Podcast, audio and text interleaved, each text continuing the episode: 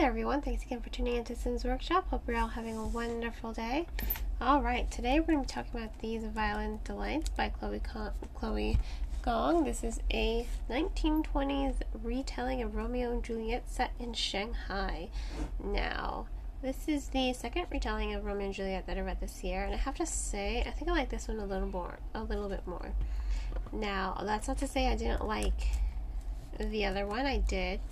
Um, but I think this one is better because it you don't have to suspend your belief so much because it is grounded in realism in a way.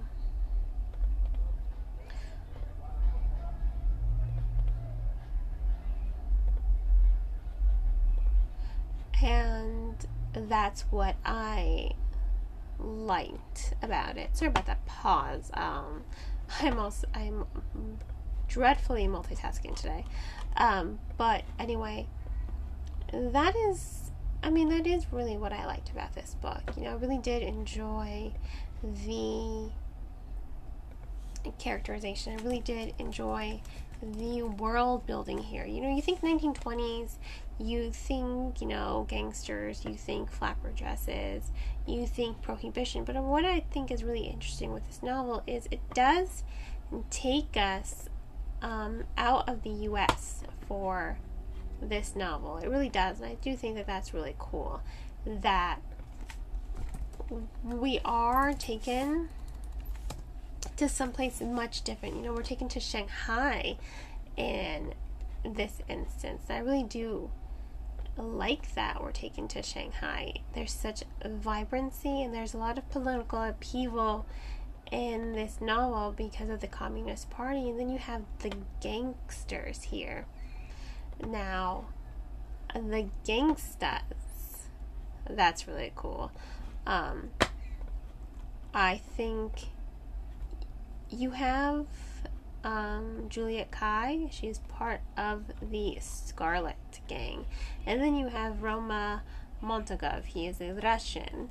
And he's part of the White Flowers.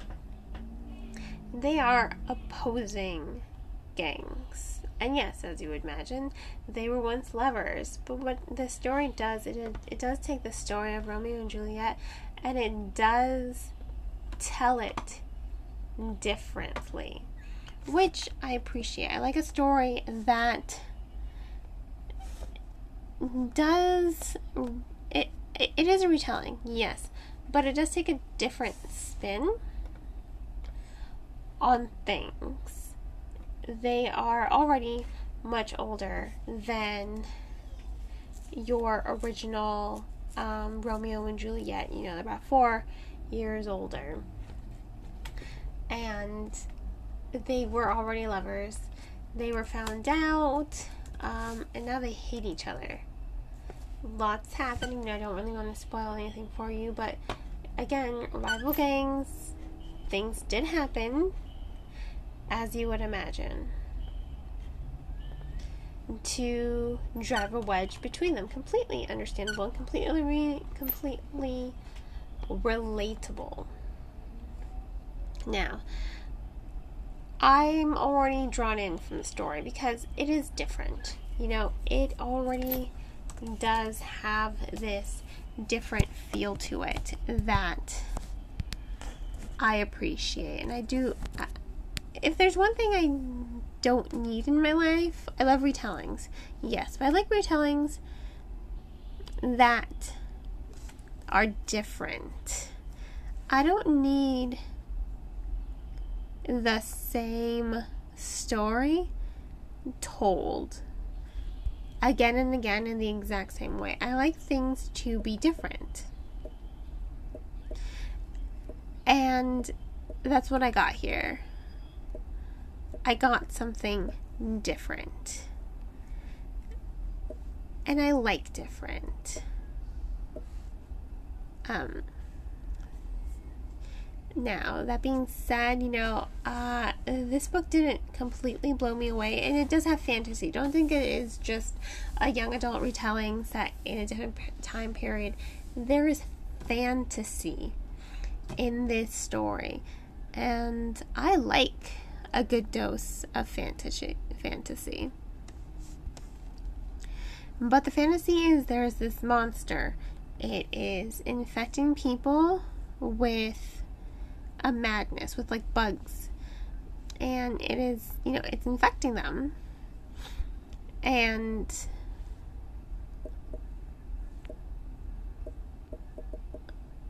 sorry.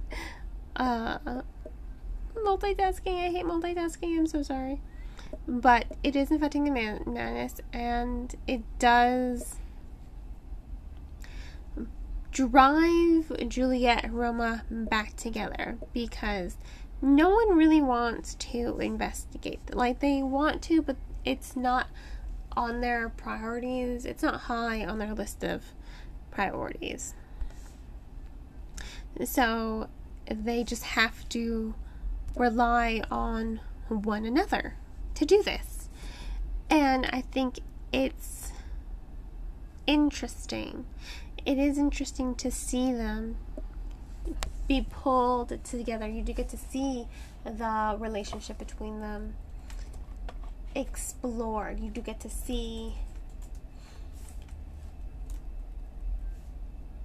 who they were through glimpses of their memory versus who they are now, how different they are, how similar they are to the characters they are drawn from. And you know, they aren't the only ones. You do have, um, you have Rosalind, you have Mercutio, you have Tybalt, you have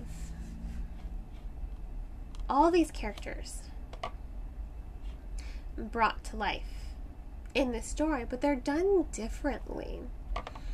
And I appreciate, like I said, I do appreciate a story when it is done in a different manner. Again, I don't need the same story done a thousand times. And I love the pacing for this story. I had to finish reading. I had to finish it because I needed to know what was going to happen next. You know, I want to know this monster has a great opening chapter about the monster and then going back and forth between Romeo and Juliet, but also giving perspective to their cousins, and to Tybalt and Mercutio. You do get to see who they are. No, they aren't named Tybalt. You have Tyler, you have Marshall, you have Benedict. Rosalind is the same. You have Kathleen. There are a lot of voices to give the story a nice, well rounded nature to lose the reader in.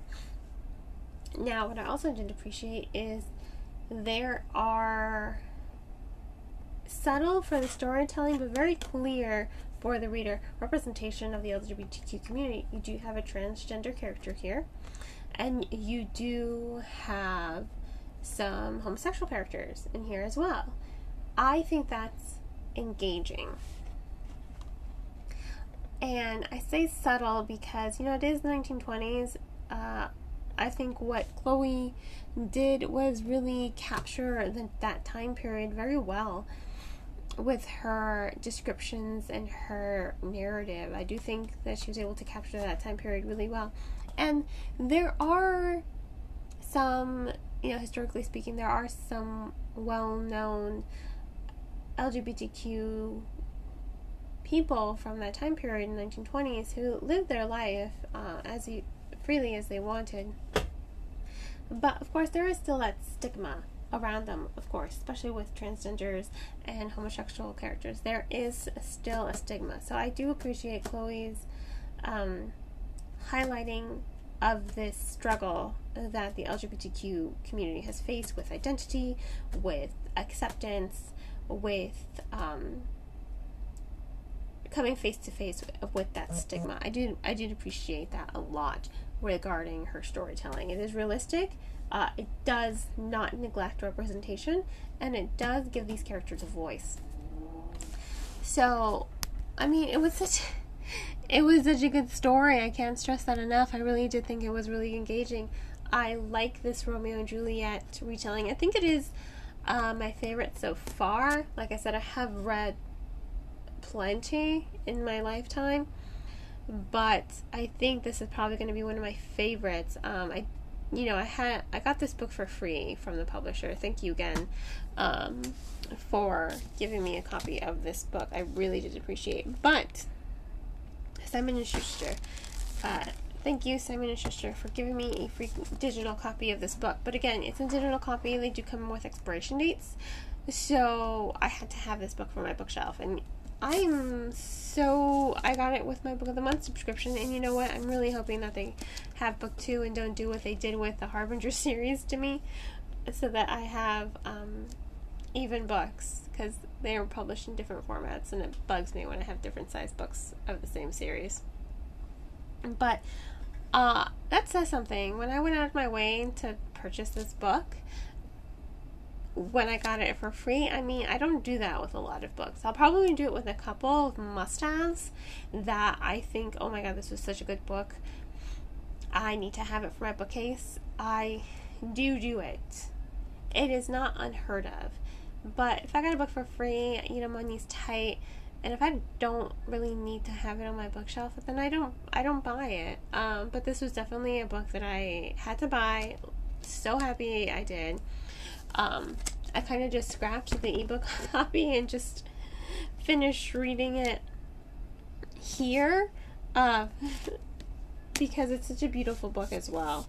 I love the detailing on the cover. I love how the pages are structured. You know, I love the format. These are things that tickle my fancy because this is something I did study in college. Um, I do have a degree in book design and editing, so this is something that I definitely look for when I pick up a book. Is it aesthetically pleasing inside and out? This one is yes, definitely.